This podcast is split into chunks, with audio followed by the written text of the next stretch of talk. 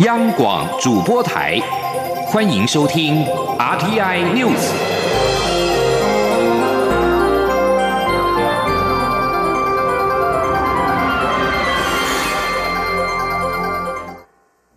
各位好，我是主播王玉伟，欢迎收听这节央广主播台提供给您的 RTI News 新闻。首先带您关注清明连假第一天，蔡英文总统今天上午前往嘉义市岛空军第四战术战斗机联队。总统表示，解放军日前飞越台湾海峡中线时，就是第四联队优秀的飞行员在第一时间升空拦截，有效吓阻解放军的挑衅行为。总统特别嘉许第四联队，并强调他对于解放军蓄意越过中线的挑衅，已经要求国军必须在第一时间强势驱离。总统并且强调，国土主权我们寸土不让，民主自由我们坚守不退。前天记者王兆坤的采访报道。蔡英文总统视导空军第四联队时表示，解放军近来多次挑衅，无论从空中还是海上，甚至是网络上，不仅意图改变台海现状，更严重影响到区域安全稳定。为了捍卫中华民国主权、守护民主自由价值以及维持区域和平，国军的角色和任务将更加重要。我们一定要有防卫固守的充分准备。达成重层贺阻。总统以三军统帅的身份强调，在场国军弟兄姐妹所展现的信心，告诉全国人民，只要有他们，台湾的领空就可以安全无虞。总统说：“作为总统，我一定会和大家一起奋斗到底，让全世界的人都知道，国土主权我们寸土不让，民主自由我们坚守不退。”总统启勉第四联队持续在工作岗位上努力精进自己的专业技能，成为每一位同胞不可或缺的好伙伴。他会和大家一起保卫国家，并带领第四联队，让未来世代的空军从现在开始起飞。总统此行除听取行程简报及近期拦截攻击任务说明外，还步行到捧场卫冕空军第四联队的空技勤人员。并登上 F 十六 V 座舱，听取座舱设备简介与现场官兵合影。随后，总统也亲颁加菜金，慰勉国军辛劳。中央广播电台记者王兆坤采访报道。而中国人持续在各层面打压台湾。伦敦政经学院三月设立了一座地球仪公共艺术品，把台湾和中国划分为不同颜色，遭中国留学生抗议。校方在三号开会决议，将把台湾与中国标为同一颜色。对此，我外交部今天上午指出，驻英国代表处于第一时间向校方表达严正关切，并透过台英国会小组多位重量级议员同步进洽校方，呼吁校方要尊重台海两岸分治的事实，维持该地图原状，避免采取任何可能误导视听的调整。伦敦政经学院是蔡英文总统的母校，也是不少世界重要政坛人士的母校。校方于三月二十六号展示设在学生中心外的公共艺术品《反转的事件》。这件装置艺术品不同于一般认知的地球仪，而是上下颠倒，上头标有国界、国名，以红点标示首都，以黑点标示一般城市。不过，这件作品设立之后，引发了不少的争议。其中之一就是将台北标上象征为国家首都的红点，在颜色上更是彻底与中国不同，因此刺激到中国当局。校方三号上午为此召开会议讨论，会后决定将把台湾与中国标为同一颜色，台北会从红点变成黑点，而上头的 Republic China 也会一并被移除。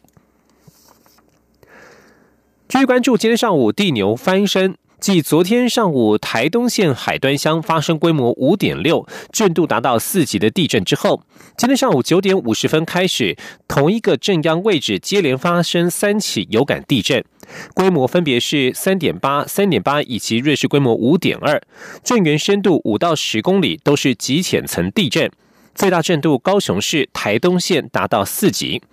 其中，上午九点五十六分，规模达五点二的这一起地震，影响范围较广，震度也较大。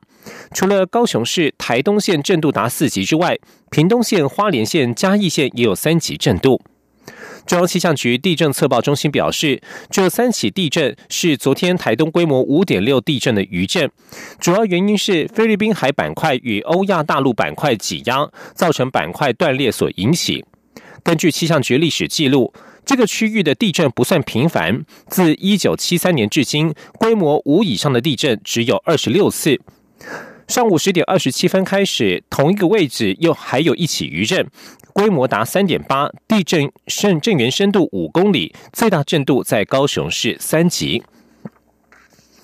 而地震在台湾可以说是相当的常见，其中九二一级级大地震是台湾历史上最严重的自然灾害之一。历经十年的研究，中央研究院地球科学研究所研究员徐雅茹指出，他们利用全球卫星观测定位系统 GPS 量测的地表位移时间序列，发现地震运震的过程并非单一线性相关，而是一种非线性的变形。若是针对岩石强弱、变形速度的快慢进行研究，将能够推估地震再现周期。今天记者杨文军的采访报道。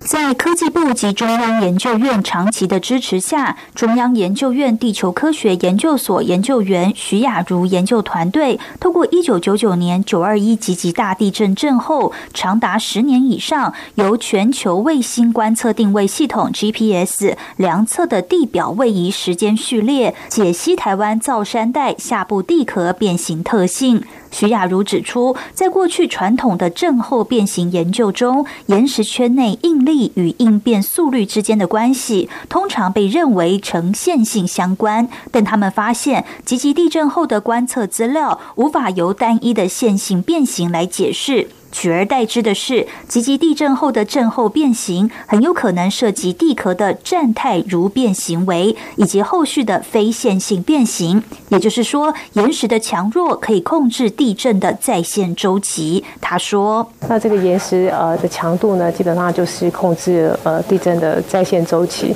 跟呃去了解到就是说在地震过后应力如何再重新分配调整，以及跟它啊临近断层系统的交互作用是什么样的的一个情形，那这对于这个后续的这些地震防灾减灾的工作都有一些很大的帮助。至于此研究能否推估台湾何时还会发生大地震，徐雅茹指出，此研究能推估出地震的重复周期，但运震过程通常要数百年至数千年，且岩石参数有很多种，现在只能找出几个参数，还有很多是未知的，所以还要进一步去研究。此研究成果于今年二月二十七号刊登在美。国科学发展协会下的顶尖学术期刊《科学前沿》。中央广播电台记者杨文君台北采访报道。继续关心清明廉假的路况。今天是廉假第一天，在国道一号、三号部分路段，上午六点半就出现了南下车潮；国道五号往宜兰方向，更是从五点半就涌现车流。交通部观光局指出，上午七点到十二点，国一、国三、国五实施南下高承载管制，大部分路段还算顺畅。不过下午管制解除之后，预计也将有一波车潮涌现，建议用路人避开拥塞路段。高工局也预计，今天的车流量上看一百二十四百万车公里，是这一次廉价的次高。前天记者谢嘉欣的采访报道。清明连假第一天是儿童节，国道上午就出现南下车潮。北部方面，国一湖口到新竹，国三土城到莺歌系统，车潮于六点三十分涌现；国五往宜兰方向，则从清晨五点三十分就出现车流。由于高工局上午七到十二点在国一、国三、国五南下方向实施高承载管制，车流可望逐渐疏解。不过，在国一杨梅到新竹，国三龙潭道关西。国五石定到头城南下路段还是比较多车，中部地区国一彰化到普盐系统，国三的雾峰到南头路段车也比较多，其余路段仍属正常。不过高工局提醒，下午高承载管制解除后，还会有一波车潮涌现，用路人要尽量避开拥塞路段，走替代道路，例如南北向可走台六十一线，国五则可走台九线。高工局交通管理组组长卓明军说：“我们预测的话，大概也是在阳明新竹跟彰化县的普盐系统，啊，以及国三的是从中南到大甲，在下午会出现一波的车潮。啊，国五部分的话，要往啊雪穗的南港系统到平林这个路段，会大概持续到傍晚的四点以后，要往宜兰方向的车潮才会逐渐的一个消退哦。高工局也预估，四号国道车流量将是本次廉价次高，上看一百二十四百万车公里。五号清明节车流将同样以南下为主，届时西部国道将不会实施高承载管制，国五则仍旧在上午七到十二点于南港到平林路段实施高承载管制。中央广播电台记者谢嘉欣采访报道。未来开车上路或许会越来越安全。工研院耗时十多年开发的智慧道路安全警示系统，以车间通讯技术解决驾驶视线死角的问题，有效减少意外发生，获得今年美国爱迪生奖的肯定，入围运输与物流类乘客安全的决选。爱迪生奖有创新界奥斯卡的美誉，是为了纪念纪念发明家爱迪生。而工研院开发的这一套系统叫做 iRoadSafe，采用自行研发的车载短距无线通讯技术 DSRC，锁定发展日益成熟的车联网商机。这套系统可以整合通讯感测器与交通号志等资讯，以防碰撞演算法演算人车的距离。预测轨迹，提前发出警示。除了有车载显示器提醒驾驶，这套系统还以车对路直接通讯，以路边电子看板提醒用路人即将有车辆通过。十多年前。美国政府为了提升道路安全而提倡 DSRC，工研院当时参与美方研发及标案，并且将成果带回台湾发展自主技术。如今这套系统已经应用在台北仁爱路公车道、高雄轻轨沿线路口，自驾车未来也可能采用相关技术。继续关注国际焦点。英国国会下议院在三号通过一项立法，将迫使英国首相梅伊寻求延迟英国脱欧，以避免出现在四月二十四月十二号无协议脱离欧盟的风险。下议院的议员们三号在不到六个小时之内，匆忙进行通过这项法案所需的全部阶段，并且在最后以三百一十三票对三百一十二票获得通过。这项立法将迫使英国政府寻求将脱欧延迟到目前的四月十二号大限之后。此外，法案也要求梅伊，任何延长脱欧期限的细节都必须获得国会批准，并允许议员提出不同的展延期限。梅伊在二号已经表示，他将会寻求在四月十二号之后的再度短期展延，好让他能够和工党党魁科宾进行会谈，让国会通过他的脱欧协助，打破脱欧僵局。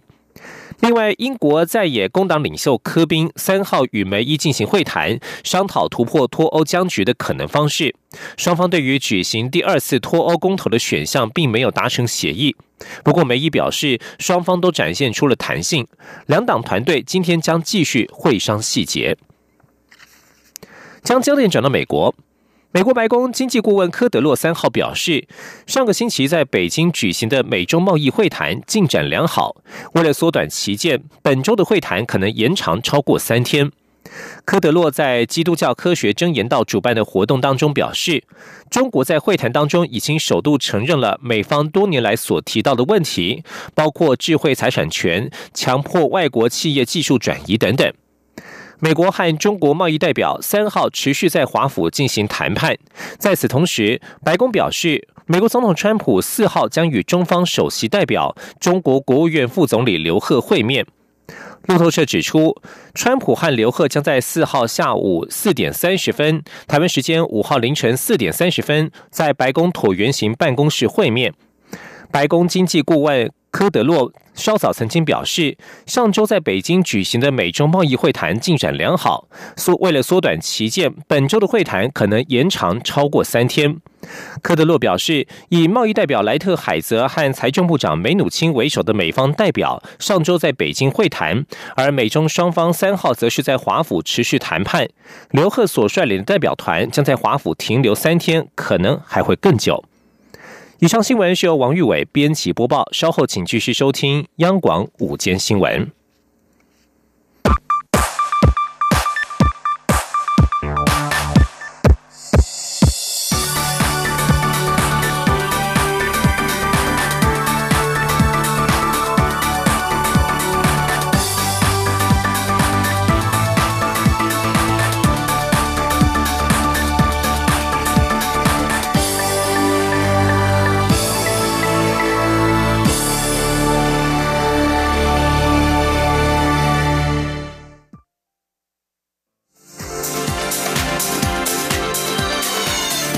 是中央广播电台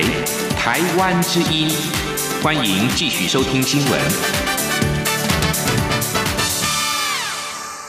欢迎继续收听新闻，我是陈怡君。前国安会咨询委员邱泰三被指控涉入了官说司法，掀起是否应该增修妨害司法公正罪的讨论。国民党立委吴志阳认为，为了避免全市官说司法的案件越来越多，应该尽速定制相关规范。法务部则表示，正在研拟刑法当中增订妨害司法公正罪，但妨害司法的范畴很广，构成要件如何界定，检察司还在通盘研拟当中。记者刘玉秋的报道。立新医院院长张焕珍遭起诉涉嫌逃漏税案，引发桃园地检署前检察长彭坤业及前法务部长关会咨询委员邱泰三的官说疑云。虽然邱泰三请辞关会自委明志，强调自己只是转知陈情，绝无官说，但检察官改革团体建清检改，仍要求法务部应立刻将彭坤业免除高检署主任检察官职务，并送评鉴。同时，也呼吁立法院应尽速增修防。害司法公正罪，其实早在二零一七年，由蔡英文总统主导的司改国事会议中，就曾决议增订妨害司法公正罪，期望透过立法杜绝无法可罚的不当官说。但至今似乎毫无进度，一度引发时代力量党团不满，要求法务部尽速提出妨害司法公正罪的版本。对此，法务部次长陈明堂四号受访时表示，法务部检察司已严拟在刑法中增订妨害。司法公正罪，但所谓的妨害司法的范畴很广，如何定义还需通盘考量。陈明堂说：“那检察司有在统筹处理的，有了，因为妨害司法公正的那个范围啊，哈，到底要到什么程度？主要是是审判是侦审中的呢，还是说哪一部分的啊？那个范畴还不特定，所以有这个严厉呀，因为他那个范畴啦。”到底要到什么样的强度啊？哎哦，不要弄得风声鹤唳，也不要说做的没有效果。国民党立委吴志阳受访时也表示，为了避免全市官说司法的案件越来越多，妨害司法公正罪确实有立法的必要性，应该趁此明确定义官说，并制定出相关规范，让司法、民代、监察等各界都能依法行事。他并建议立法院司法法制委员会提案，要求法务部尽速提出。修法版本。中央广播电台记者刘秋采访报道。今天是儿童节，行政院长苏贞昌今天透过脸书表示，现行的幼儿政策有四多，分别是抵税多、津贴多、公幼多及补助多，期盼减轻家长们的负担，让所有大小朋友快乐、健康又平安。苏贞昌表示，所谓的四多，包括了抵税多、养小孩抵税增加。每年两万五千元变成十二万元，津贴多，零到四岁家长在家自己带，每个月津贴两千五百元；公幼多，八年内增加三千班，每月平均缴两千五百元；补助多，则是就读准公幼也有补助，每个月只缴四千五百元。苏贞昌说，政府不要不只要减轻爸爸妈妈的负担，也要让所有的大小朋友快乐、健康又平安。不过，台湾的低生育率已经成为了国安危机。究竟上班族面临到哪一些育儿的困境呢？台湾两大人力银行近期不约而同的发布调查，发现最大的问题点都是薪水低、养不起。不过，问到已经生育小孩的上班族幸福感如何，结果是生了三个孩子的家庭幸福感最高。记者杨文军的报道。内政部最新数据显示，二零一八年台湾新生儿人数仅有十八万一千六百零一人，创下八年来最低纪录，较二零一七年大减一万两千两百四十三人，生育率持续下探。究竟上班族拒生的原因为何？Yes 一二三求职网在回收一千三百零四份问卷后的调查显示，不想生的原因主要有怕赚的钱不够养小孩，觉得买不起房子，没法给小孩一个家。以及工作忙，怕没时间照顾。一人力银行在回收一千两百一十四份有效问卷后的结果，也是薪水低、养不起，物价高，担心家庭职场两头烧，公托名额少及育儿政策配套不完善等。Yes 一二三求职网发言人杨忠斌指出，在某种程度上，台湾少子化的状况不但和低薪、工时长的职场环境有关，其他像是高房价、教育环境、治安问题，都成为不生的导火线。他说：“政府若想提高生育率，除了呼吁企业加薪、提高基本工资，也要辅导产业转型、提高薪酬水准，还要从社会福利、社会安全层面着手，建立更完善的。”托育机制。那么，已生育小孩的上班族幸福感如何？一一人力银行的调查显示，已独生子女的父母幸福感最低，仅五十三点三分；而三宝父母幸福感最高，有六十四点八分。一一人力银行公共事务部暨职涯发展中心总经理李大华分析，育有独生子女的家庭，由于没有手足作伴，造成父母必须全程陪伴孩子成长，呵护备至而劳心劳力，造成幸福感垫底。或是经济能力不足及身心尚未调试好，就被迫为人父母，进而造成幸福感低落。而身为三宝父母，对于育儿一事已经相当熟忍，且生育子女时程多半在计划内，因此幸福感飙升。中央广播电台记者杨文君台北采访报道。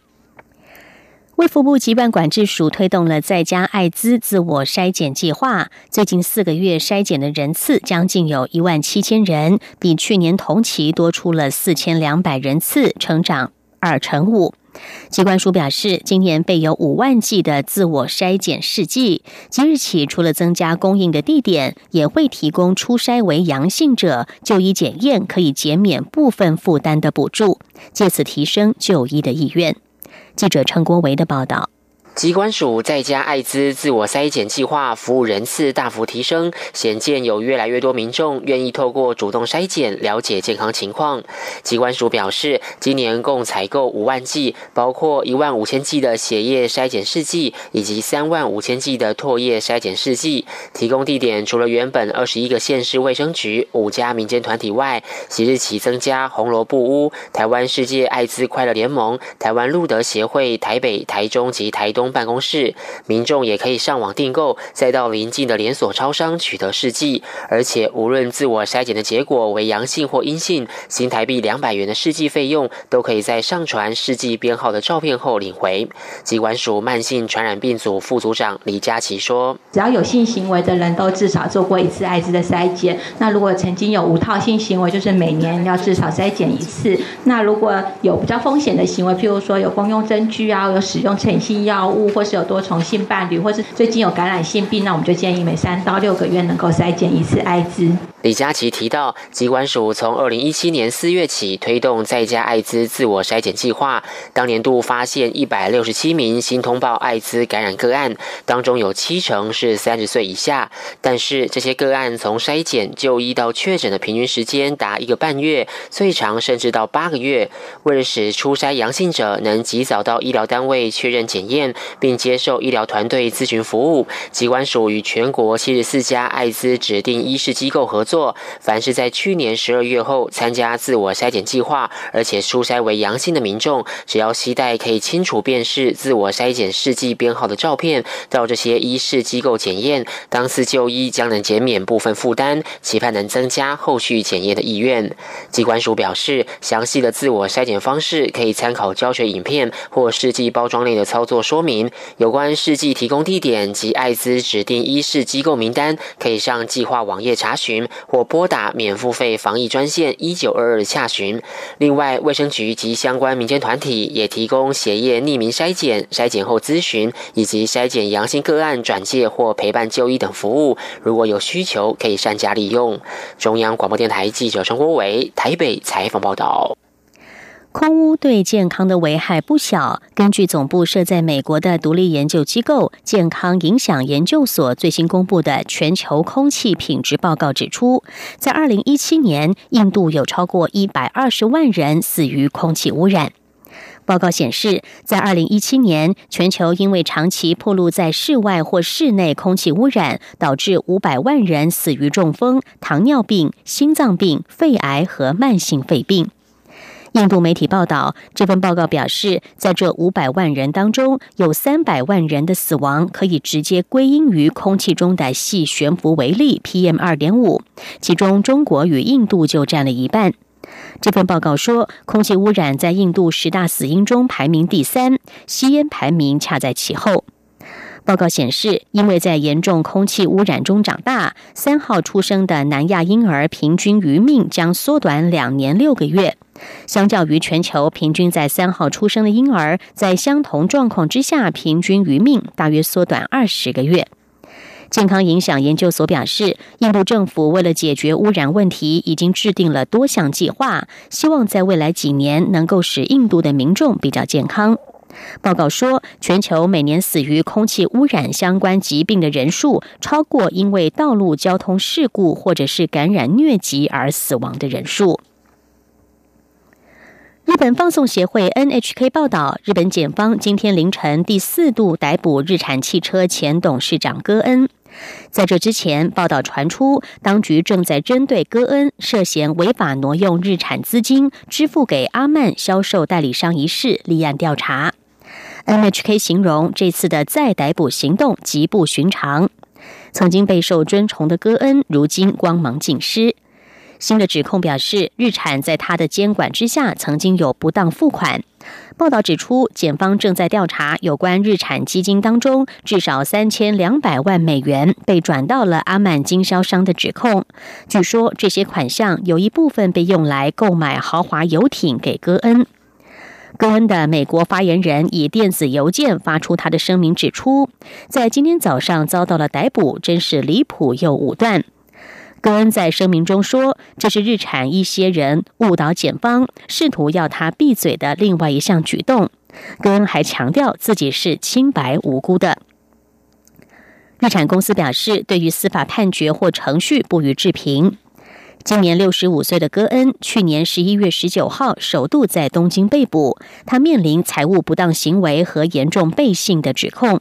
在截至二零一八年的十年间，低报自己在日产汽车的薪酬，并将个人财务损失转到日产的账上。美国前副总统拜登日前指控疑似曾经对女性身体不当的碰触。拜登在三号试图平息这个争议，他承诺会更加留意尊重个人空间。拜登在推特账号发布一段视频，说：“社会规范正在改变，他了解，而且他也听了这些女性的说法。”拜登还表示，政治对他来说一直都和建立关系有关，但未来他会在尊重个人空间上更加留意。两千零九年到二零一七年间担任美国副总统的拜登，目前正处于决定是否要竞逐二零二零年美国总统大选提名的最后阶段。他在民主党的全国初选民调取得了领先。然而，最近几天已经有数名女性出面声称，拜登曾经在几年前对他们有过不适当的碰触。其中，康乃狄克州的波斯拉告诉了《哈特福日报》，事情发生在两千零九年在政治募款参会上。他说这无关性，但是他确实有抓着他的头。而内华达州民主党籍前州议员弗罗雷斯上个月二十号也撰文指控，拜登在二零一四年对他做出了深吻后脑勺等亲密举动，令他感到不适。拜登在三月三十一号曾经表示，他坚信自己不曾做出不适当的行为。泰国即将在十三号到十五号庆祝传统的新年，其中一个习俗就是民众之间相互泼水，以祈除旧布新。而由于泰王瓦吉拉隆功的加冕典礼即将在五月初登场，游客众多的曼谷考山路周边也正好是典礼准备工作中心区域。为了避免现场混乱，考山路商圈今年的泼水节活动已经取消。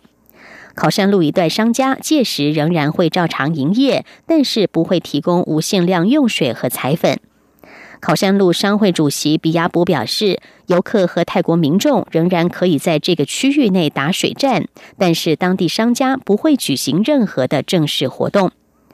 两名要求匿名的当地官员告诉路透社，考山路一带被要求暂停举办泼水节的相关活动。泰王瓦吉拉隆功加冕典礼将于五月四号到六号举行。以上 T N News 由陈英军编辑播报，谢谢收听，这里是中央广播。